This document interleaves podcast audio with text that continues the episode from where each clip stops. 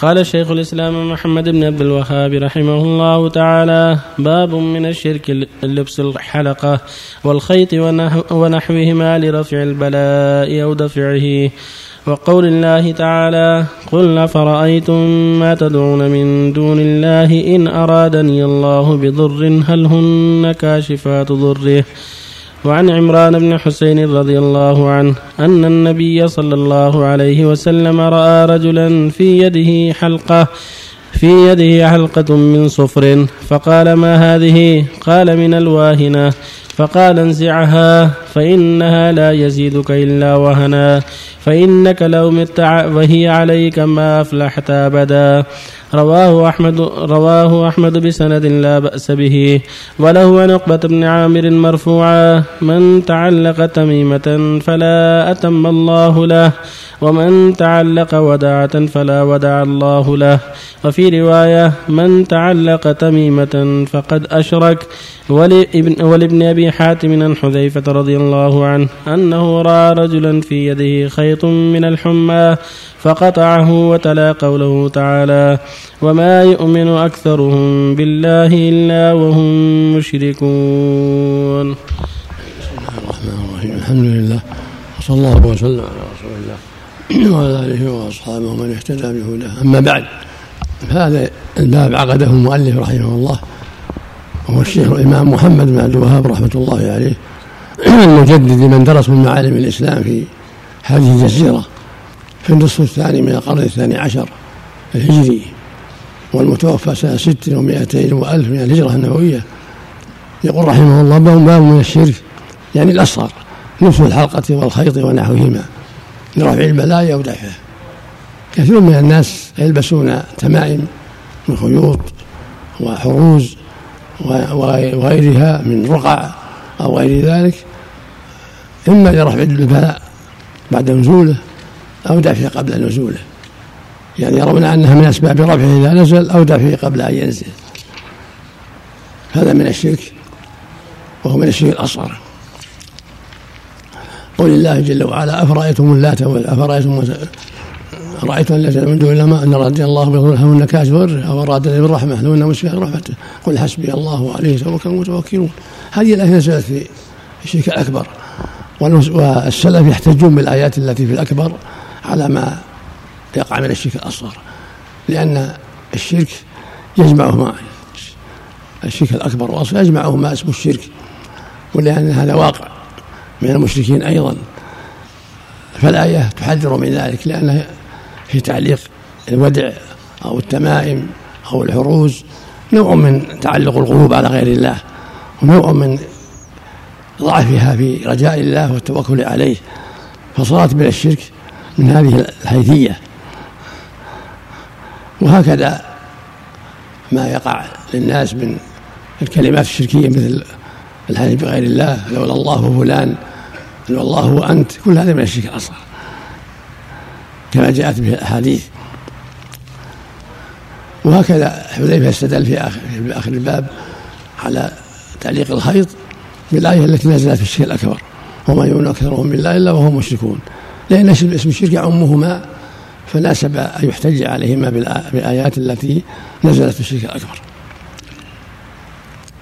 والتمائم تكون من خرق وتكون من ودع وتكون من عظام وتكون من رقع من جلد وتكون من قرطاس وتكون من غير ذلك تعلق على الأولاد عن العين وربما علقت على البهائم وربما علقت على الكبير المريض.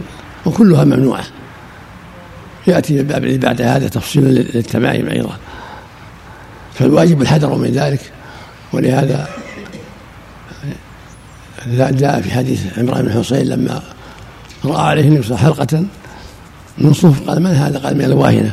قال انزعها فإنها لا تزلها إلا وهنا فإنك لو مت وهي عليك ما أفلحت أبدا. والواهنة مرض يأخذ باليد. هذا يدل على أن تعليق حلقة أو ودعة أو غير ذلك لأجل الواهنة أو غيرها من الشرك. أما علاج بالدواء الأدوية من من كي من مروخ من أشياء أدوية لا بأس. أما اعتقاد في حلقة أو خيط يعلق هذا هو الممنوع. قال لا تزيدك إلا وهنا. لأن الاعتقاد الباطل يزيده وهنا وضعفا وشرا بسوء اعتقاده. وهكذا كون يعلق ورقة مكتوب فيها كذا وكذا يعلقها في عضده أو في حلقة أو ما أشبه ذلك من جنس الحلقة. يجب تجنب ذلك. أما الدواء كونه يداويه أو يربطه رباط رباط الدواء أو يجبره بجبيرة هذا لا بأس به من الدواء. عباد يقول النبي صلى الله عليه وسلم يقول صلى الله عليه وسلم عباد الله تداووا ولا تداووا بحرام. ما أنزل الله داء إلا أنزله شفاء. وإنما الممنوع هذه التعليقات التي يعلقها الجهال يزعمون أنها تدفع عنهم البلاء أو ترفعه عنهم بعد وقوعه. هذه التي أخبر فيها النبي صلى الله عليه وسلم من الشرك. وهكذا قول صلى الله عليه وسلم من تعلق ودع فلا ودع الله له من تعلق تميمة فلا أتم الله له من تعلق فقد كل هذا من هذا الباب. يجب الحذر من ذلك. وهكذا ما في حديث حذيفة أنه رأى رجلا في يده خط من الحمى فقطعه ثم تلا قوله تعالى وما يؤمن أكثر من الله إلا هم مشركون. لما قال إنه رقي فيه وأنه علقه من أجل الحمى دل ذلك على أن لا يعلق شيء ولو رقي فيه. الرقية هم ينفذ على المريض ولا في ماء يصب عليه أو يشربه أما أن يعلق عليه خيط أو خراق قرئ فيها أو ما أشبه ذلك لا هذا من جنس التمائم يجب ترك ذلك. وإنما المشروع الرقية. أو الأدوية الأخرى المباحة التي يرجع من ورائها أن تكون سببا للشفاء كتضميد بشيء كي كالمروخ كالإبر كالحبوب وما أشبه ذلك. الأدوية المعروفة لأن الرسول قال عباد الله تداووا ولا تداووا بحرام. ويقول صلى الله عليه وسلم ما أنزل الله داء إلا أنزله شفاء علمه من علمه وجهله من جهله. فالدواء شيء من مشروب أو مأكول أو يصبخ به عليه هذا شيء. وأما تعليق التمائم شيء آخر ممنوع. لأني يعتقد في التميم المعلقة هي دواء يعتلق فيها أنها تكون سبب لدفع البلاء أو رفع البلاء. فيكون ذلك من باب الشرك الأصغر. أما لو اعتقد أنها ترفع البلاء وأنها تدفع البلاء بنفسها كان شركا أكبر نسأل الله. ذلك أحسن الله إليك. وفق الله الجميع أحسن الله إليك. إذا إنسان صلى بهذه الأشياء أو حج هل الصلاة صحيحة؟ صحيحة صحيحة. ولكن يأثم في حجه وفي غيره. يأثم الشرك. الأصيل لا يبطل الأعمال. الشرك الأصغر يبطل العمل الذي قارنه كالقراءة التي قارنها والصلاة التي قارنها والصدقة التي قارنها. أحسن الله عمل تعليق سورة ياسين. تعليق سورة ياسين. لا ياسين ياسين ولا غير لا يعلق شيء. طيب في المنزل مثلا؟ لا في المنزل ولا في غيره. كانت التميمة شيء من القرآن هل يكون من الشرك؟ نعم إذا كانت التميمة مكتوب فيها شيء من القرآن. ولو الصحيح لا تعلق حتى القرآن. من الشرك أحسن الله الصحيح من تمشيك الأصغر التعليق بعض الفقهاء بعض السلف أجازة إذا كانت من القرآن. والأحاديث عامة تعم القرآن وغيره تعم التمائم كلها. كما يأتي في الباب الذي بعد هذا إن شاء الله. وضع وضع المصحف في السيارة. نعم. كذلك وضع المصحف في السيارة. لهذا قصد. لا يجوز. نعم. الآن توضع في السيارات ما لها ما لها. هذا باطل. ما لها أصل. نعم. هناك دليل يجوز الإنسان يكتب شيء من القرآن ويمسحه ويشربه؟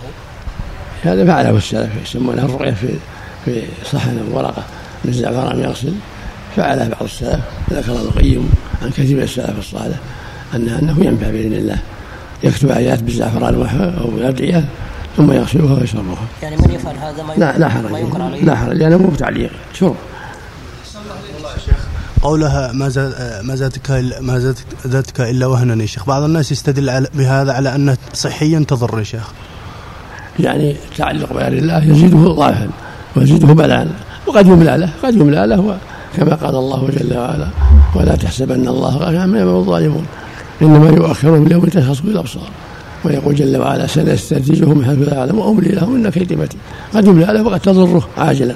نسأل الله العافية. من يتعلقون بهذه الأشياء تعليق التمائم وغيرها؟ إذا إنسان نصحهم وذكرهم يقولون هذه الآيات نزلت للمشركين في عهد النبي صلى الله عليه وسلم. أما نحن مسلمون ليس يخصنا يقولون هكذا. الرسول نهى عن هذا الرسول قال من تعلق بما لا الله لها نهى عن هذا وقال لا زف لا وهنا قال لعمران.